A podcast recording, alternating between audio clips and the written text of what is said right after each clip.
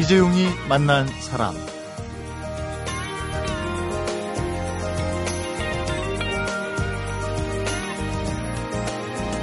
지름이 한 15cm 정도 되는 통나무를 우물 정자로 쌓아 올려서 벽으로 삼은 집을 귀틀집이라고 하는데요. 이때 나무와 나무 사이에 벌어진 틈은 진흙을 발라서 바람을 막습니다. 천장 역시 나무를 판판하게 깎아서 걸고 틈새는 또 진흙을 발라서 막으면 되는 거죠. 그리고 들어가서 살면 됩니다. 주말입니다. 시각을 약간만 달리하면 별일이라는 게 없어지지 않을까 싶습니다. 에, 오늘도 임진모 음악평론가와 이종훈 스포츠평론가와 함께 주말 프로그램으로 여러분과 같이 하겠습니다.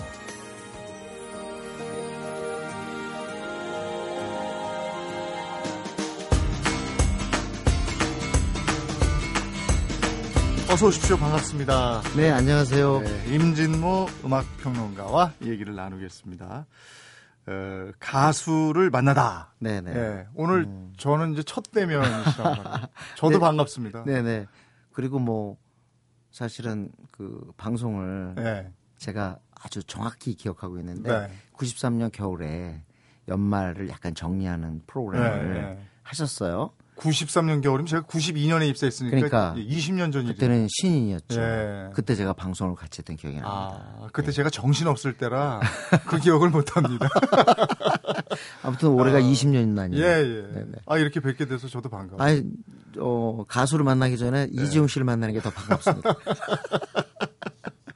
오늘은 어떤 가수를 만날 수 있을까? 뭐 지금 40대에게는 아주 결정적인 정서 네. 측면에서 결정적인 가수 중에 한 사람이 바로 김현철이 아닌가 싶어요. 아, 김현철 씨. 네네. 예. 김현철은 그때 데뷔했을 때 이미 좀 그 천재라는 그런 네. 소리를 들었었죠. 왜냐면은 어, 나이로 볼 때 김현철이 1969년생입니다. 네. 근데 음반이 88년에 1집이 나와요. 음. 그럼 만으로 따지면 아직 20살이 안 된 거거든요. 네네. 그런데 거기에 세상에 춘천 가는 기차라든가 네. 동네라든가 또는 오랜만에 갔던 아주 수준 높은 아주 질감이 뛰어난 그런 음악을 발표했기 때문에 사실 가요계에서는 깜짝 놀랐었죠. 예, 네. 그 스무 살도 안 된 젊은 네. 음악 그렇습니다. 준비생이었는데 네네. 네. 그때 그런 노래들이 있었단 말이에요. 그런 노래를 그 써내고 불렀다는 네. 것 자체가 경이로운 것이었고 그 음악을 자세히 보니 그때까지는 이런 스타일의 이런 질감의 예. 가요가 존재하지 않았어요. 예. 그건 바로 이제 재즈라는 것이었는데 네.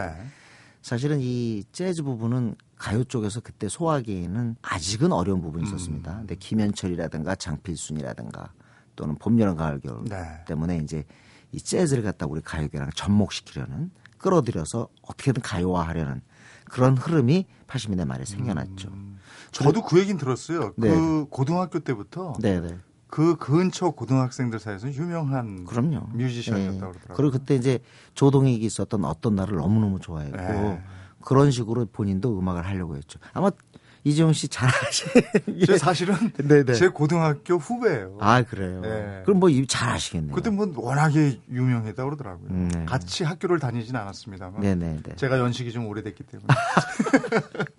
근데 뭐 네. 너무 유명했다 고 그러더라고요. 그래서 이제 김현철한테 항상 따라 붙는 네. 찬사 중에 하나가 재즈를 대중화시 대중화시킨 젊은 천재다. 네. 뭐 그런 얘기, 젊은 거장이다. 음. 하는 그런 얘기를 듣는데 마땅한 것 같아요. 네. 그런 소리 들어 마땅한 것 같은 게 너무 그때 당시에는 이런 노래 가 없었거든요. 네. 춘천 가는 기차. 음. 그리고 춘천 가는 기차는 참 제목독도 많이 봤어요. 음. 춘천이 들어가니까. 아니 그러니까 다들 그때 네. 경춘선 타고 그러니까요. 춘천 가서 닭갈비들 먹고. 사실 MT. 예. 춘천 가는 곳이 다 MT 장소잖아요. 예. 근데 그렇기 때문에 더욱 젊음에게 떼야 뗄 수 없는 그런 하나의 음. 키워드가 바로 춘천인데 너무나 낭만적인 노래고요. 예, 다들 춘천 가면서 이 노래 흥얼흥얼 하잖아요. 그렇습니다. 수준 높고 예. 고급스러워요. 음. 아, 이 노래 한번 듣고 갔으면 좋겠네요. 네네. 네. 김현철이 부르는 네. 1집이었으니까 네. 이 앨범도 진짜 오래됐네요. 하여튼 음. 이때 이게 히트가 되면서 히트라기보다는 사실은 음악계 쪽에서 이렇게 알려지게 되는 게 먼저요. 뭐 음반이 엄청 팔렸다든가 이런 것보다 근데 어쨌든 김현철은 이때 일집을 너무 잘 만들어 놔가지고 예. 그 뒤로 음반 나올 때마다 항상 일집과 비교되는 음. 그런 면에서는 아니 그런 것도 또 있겠네요. 그럼요. 예. 그러니까 그렇게 또 행운의 앨범이라고 볼 수도 없어. 음. 자 그러면은 네. 김현철이 부르는 춘천 가는 기차 듣고 와서 네. 얘기 계속 나누겠습니다.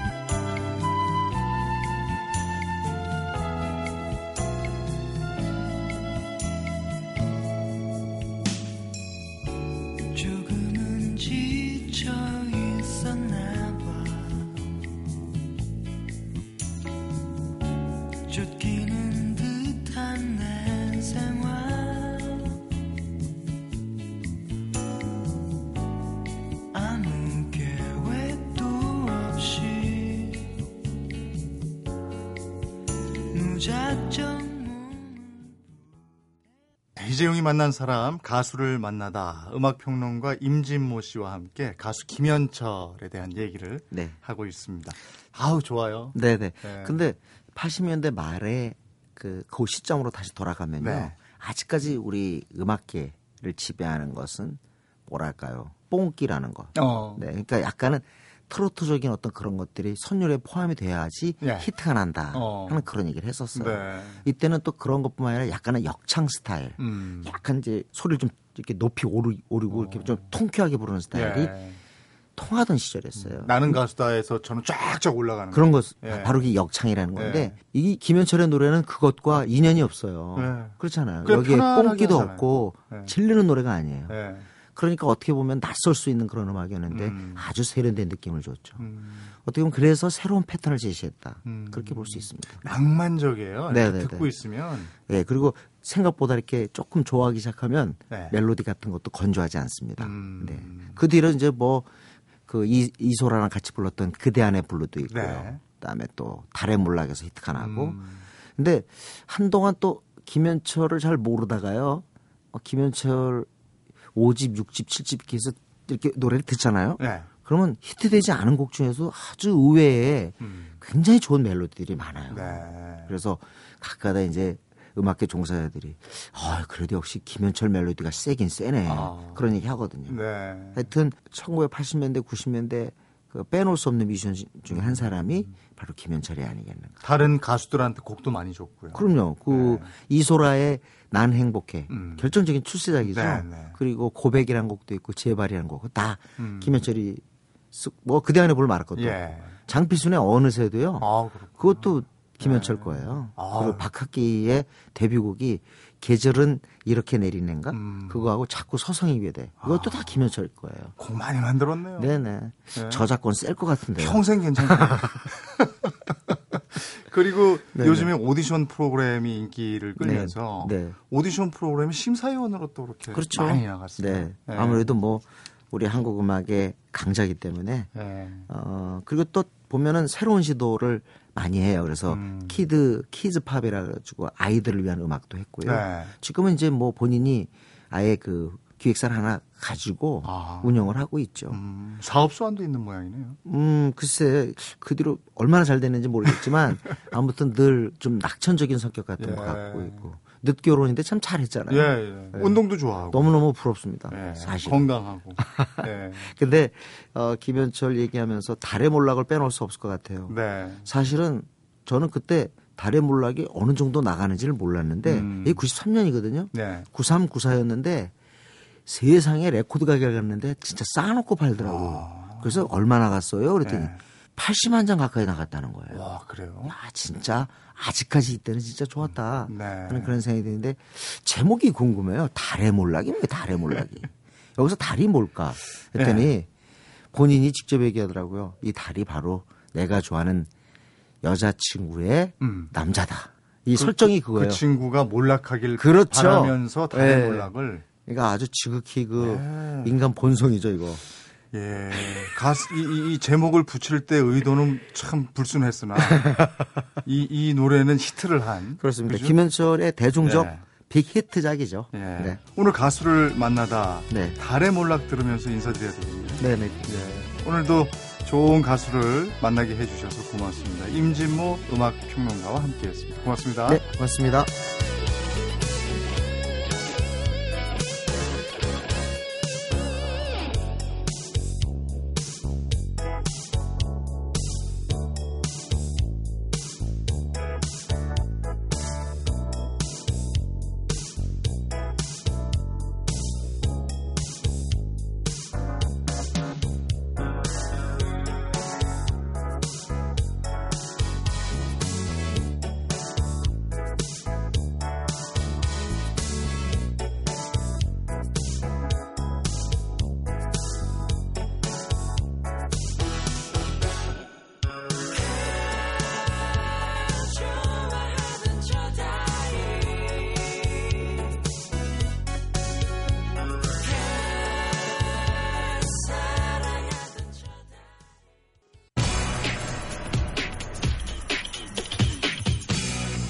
이재용이 만난 사람.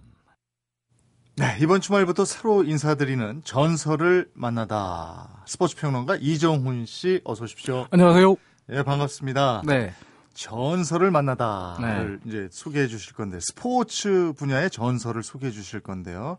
에, 그분들을 소개해 주시기 전에 먼저 이종훈이라는 사람을 소개해 주시기 바랍니다. 네, 저는 스포츠 평론가고요. 음, 어릴 적부터 어, 스포츠 퀴즈로 자랐고 또 운동도 조금 했었고요. 네. 이후에 어, 지난 2000년부터 비디오 분석이라고 하는 전력 분석 예. 업무를 좀 했었어요. 그래서 음. 2002년 한일 월드컵 당시 대표팀을 비롯 우리 대표팀을 비롯해서 네. 여러 어, 대표팀, 뭐 여러 경기단체 대표팀들 전력 분석을 하다가 뭐 신문이라든지 잡지에서 칼럼을 한번 써달라는 예. 제안을 받고 칼럼을 쓰다가 결국은 이제 라디오 방송 그리고 TV 방송 등을 하면서 지냈죠. 예. 그래서 이 스포츠 평론가의 세계로 2002년부터 입문하게 됐던. 사람입니다. 네, 오늘부터 이제 매주 토요일에 전설을 만나다 꾸며주실 텐데 전설 어떤 기준을 가지고 전설을 만나다에 초대가 되는 건가요? 정말 말 그대로 네. 어, 한국 스포츠 특히나 스포츠 종목 중에서 네. 종목에서 고유 명사라고 할 수 있는 분들 음. 그러니까 전설이 된다는 것은 누구 이꼴 무슨 종목 이렇게 네. 되는 거죠. 네. 뭐 아주 쉬운 예로 든다면 김일 이라는 음. 사람을 얘기했을 때 프로레슬링. 프로레슬링이 예. 떠오르잖아요. 그 네. 정도가 되는 급들, 음. 그러니까 레전드급들만 추릴 수 있는. 아, 어, 그러니까 아무나 이 반열에 못 들어오도록 그렇군요. 제가 한번 고심해 보겠습니다. 예, 저도 기대가 됩니다. 첫 번째 전설인데 누굴까요? 오늘 첫 번째 전설. 아, 요즘 뭐 프로야구 열기가 무척 예, 뜨겁잖아요. 그렇죠. 한국 시리즈. 시리즈 열기가 정말 뭐 진행되고 있다 보니까 열기가 정말 뜨거운데 그래서 많은 분들이 뭐 야구 보랴, 뭐 일하시랴, 예. 뭐또 사랑하시랴 바쁘신데 한국 시리즈의 전설에 대해서 오늘 이야기해 볼까 어, 합니다. 한국 시리즈의 전설이면 네. 저도 언뜻 떠오르는 인물이 있는데 정말 맞는지 모르겠습니다. 한국 시리즈의 전설 뭐 랭킹 top 10 뭐 네. 이러거나 아니면 랭킹 top 3 뭐 이래도 네, 무조건 첫 손에 들어가는 투수인데 저는 그렇죠. 최동원 투수. 음. 맞습니다. 네, 오늘 최동원 투수. 네. 최동원 어. 선수가 네. 지난 1984년 한국 시리즈에서 기록했던 네. 한국 시리즈 사상 전무후무한 음. 4승. 아, 한국 시리즈가 7전 4선승제로 진행되잖아요. 대단했어요.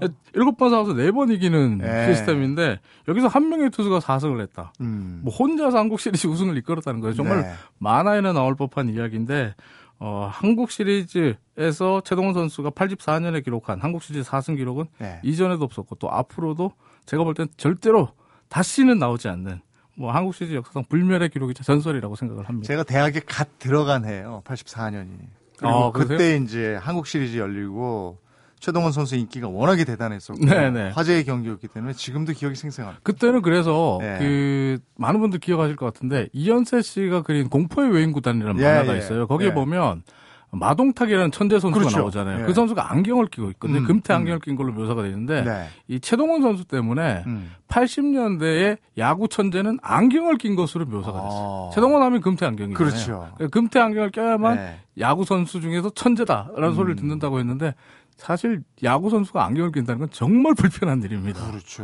뭐 근데 땀이 흐르고 그런데 근데 그렇게 잘 던져요. 완전히 뭐 천재 야구 천재의 트레이드 마크처럼 만들어 버렸죠. 그리고 84년 한국 시리즈 당시의 상황을 좀 더 구체적으로 좀 묘사 좀 해주세요. 음, 저는 이 경기 제가 어릴 때였습니다만 네. 직접 봤거든요. 네. 근데 정말 소름이 돋았어요. 음. 소름이 돋았는데 84년 한국 시리즈는 삼성 라이온즈와 롯데 자이언츠가 맞붙었습니다. 네. 이게 삼성은 정기리그 우승팀이었고 롯데 자이언츠는 삼성이 한국 시리즈의 전략적 파트너로 선택하기 위해서 일종의 뭐 밀어주기, 음. 저주기라는 음. 뭐 신조어까지 만들어내면서 롯데 자이언츠를 밀어줘서 올렸거든요. 네. 그러다 보니까 전력에서 삼성이 롯데보다 모든 면에서 앞서 있었어요. 음. 딱 하나 빼고요. 에이스 최동원 선수가 음. 있다는 거 빼고.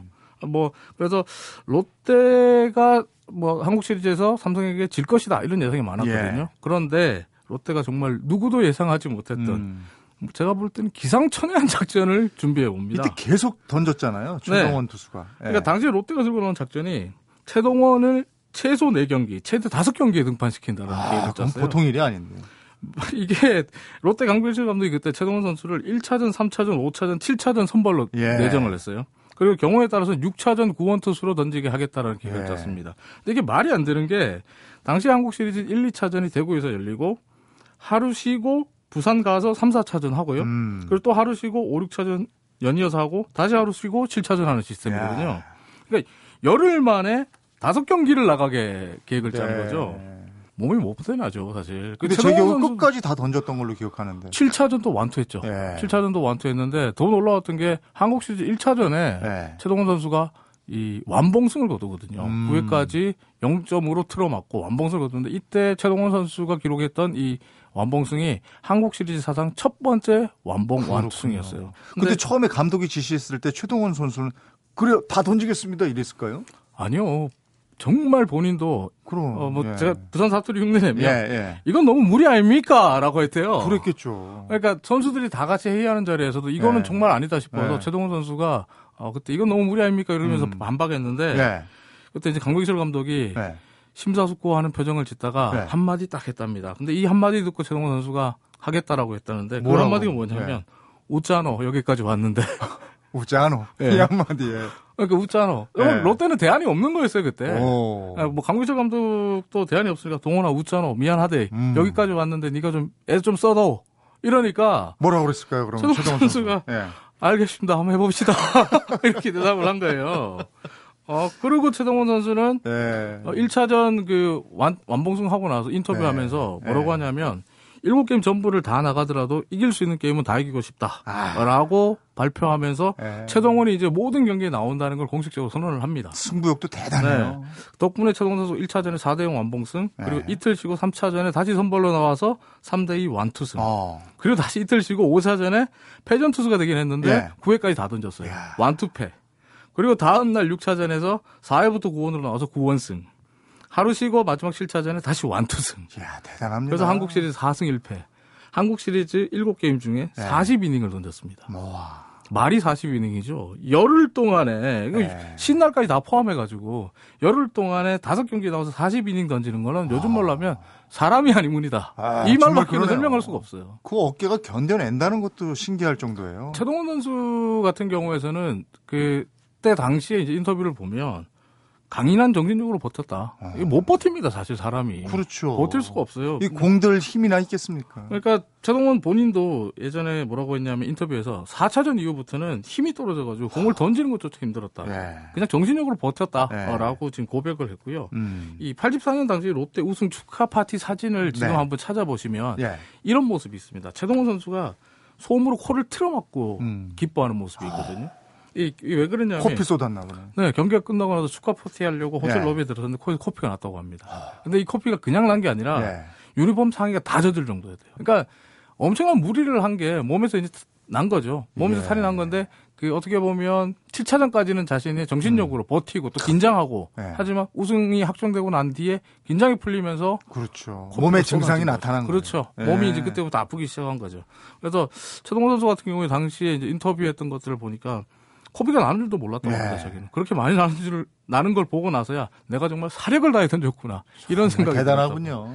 정말 누구도 이런 투구는 다시는 볼 수도 없고요. 이 사람의 정신력이라는 게 예, 또 다시는 해서는 안 됩니다. 이건 사실 이게 팔이 빠져라 던지는 거고 사람 잡는 예. 일이에요. 그런데 네. 이 혹시 최동원 선수가 이 84년 한국 시리즈 때보다 더 대단한 기록을 남긴 한국 시리즈 투구 기록이 있다는 거 아십니까? 한국 시리즈요? 예. 한국 시리즈면은 글쎄 거기 거의 초반에 한국 시리즈였는데. 네, 82년에 프로야구가 네. 출범했는데 예, 예. 프로야구 출범 1년 전인 81년 한국 시리즈가 있었습니다. 그래서 이 81년 한국 시리즈에 최동원은 이 84년 한국 시리즈 이상 가는 전설을 아니 썼습니다. 82년에 프로야구가 출범을 했는데 81년에 어떻게 한국 시리즈가 네, 있습니까? 지금은 뭐 모두가 잊혀진 뭐 네. 기억이 됐지만 어, 프로야구가 출범하기 1년 전에 81년에 한국 시리즈는 실업리그 한국 시리즈라는 제목으로 아. 있었습니다. 그러니까 실업야구 10개 팀이 정기리그와 후기리그를 치르고 예. 또 전후기 우승팀이 한국 시리즈 맞붙는 음. 어떻게 보면 82년 프로 출범 이후에 어, 한국 시리즈 시스템과 똑같은 형태였죠. 네. 근데 당시에는 프로가 없었으니까 실업리그에서 뛰는 어, 선수들 그리고 실업리그 한국 시리즈에 나온 음. 팀은 최고의 선수들인 거죠. 음. 국내 최고의 선수. 그래서 지금 네. 프로야구 한국 시리즈와 같은 위상을 갖고 있다 이렇게 볼 수 있는데 네. 당시 81년 한국 시리즈에서 최동원이 어, 실업팀 롯데 에이스로 있었고 아. 어, 당시 맞대결 상대가 네. 경리단이었거든요. 음. 김시진, 장효조 이 두 선수가 투타를 이끌었습니다. 예. 그러니까 최동원 대 김시진, 장효조의 대결이라는 점은 84년 한국 시리즈가 81년 한국 시리즈의 재대결이라고 할 수 있는 거예요. 3년 전에 미리 치른 그렇죠. 거네요. 그러니까 1차전을 84년 먼저 한 걸. 거예요. 어. 차이가 있다면 어, 당시 한국 시 81년 한국 시리즈는 7전 4선승제가 아니라 5전 3선승제였는데 네. 음, 음, 어, 최동원 선수가 이 81년 한국 시리즈에서는 6경기에 나와서 2승 1세이브를 기록했습니다. 이때 81년 한국 시리즈 3차전이 연장 11에 무승부를 기록했거든요. 어. 6경기 나왔는데 이때 최동원 선수가 던진 이닝 수가 다 던진 거예요. 4, 예, 42와 3분의 1이닝. 예. 더 던졌네요. 예. 84년보다 84년보다 더 많이 던졌죠. 2와 3분의 1을 더 던졌는데 네. 여섯 경기 나와서 이렇게 던졌다. 그리고 당시에 81년 한국 시리즈는 음. 5차전까지 하루만 쉬고 매일 열렸어요. 네. 그러니까 휴식 없이 매일 공을 던졌다. 음. 그러니까 어떻게 보면 최동원 선수가 84년에 강백세 감독이 이렇게 무리한 요구를 해도 받아들였던 게 81년 당시의 경험 때문이죠. 지금 이 저 스포츠 레전드, 이 전설의 스포츠인 얘기를 들으면서 저도 다시 대학교 1학년으로 돌아간 듯한 느낌이었어요. 그때 그 그라운드의 함성과 그 최동원 선수의 모습이 선하거든요. 네. 지금 이주영 아나운서가 말한 것처럼 최동원 선수가 던지는 모습을 보고 네. 야구에 입문한 선수들도 많고요. 음. 또 NC 다이노스의 구단주죠. 김택진 구단주가 최동원 선수가 투구하는 걸 보면서 야구단 운영에 대한 꿈을 키웠다고 하거든요. 이런 점에서 본다면 최동원은 단순한 위대한 선수가 아니라 네. 한국 프로야구와 한국 야구의 위대한 유산을 남긴 예. 불멸의 레전드다. 이렇게 야. 평가하고 싶습니다. 오늘 첫 번째 스포츠의 전설 제대로 소개해 주신 것 같아요. 아, 고맙습니다. 전설을 만나다 이종훈 스포츠 평론가와 함께했습니다. 감사합니다. 네, 고맙습니다.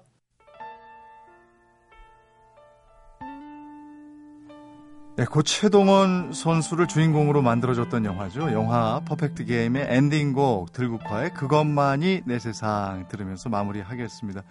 아, 이번 주 들국화의 드러머였던 주창권 씨가 지병으로 갑자기 우리 곁을 떠난 탓에 더욱더 그리워지는 노래이기도 합니다. 후회 없이 불꽃처럼 뜨겁게 살다간 고 최동원 선수를 추억하기에 가장 좋은 노래가 아닐까 생각도 들고요. 아, 이 노래 들으면서 마무리하겠습니다. 고맙습니다.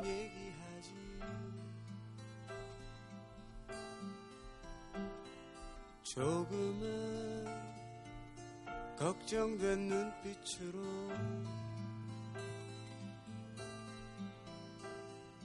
조금은 미안한 웃음으로. 그래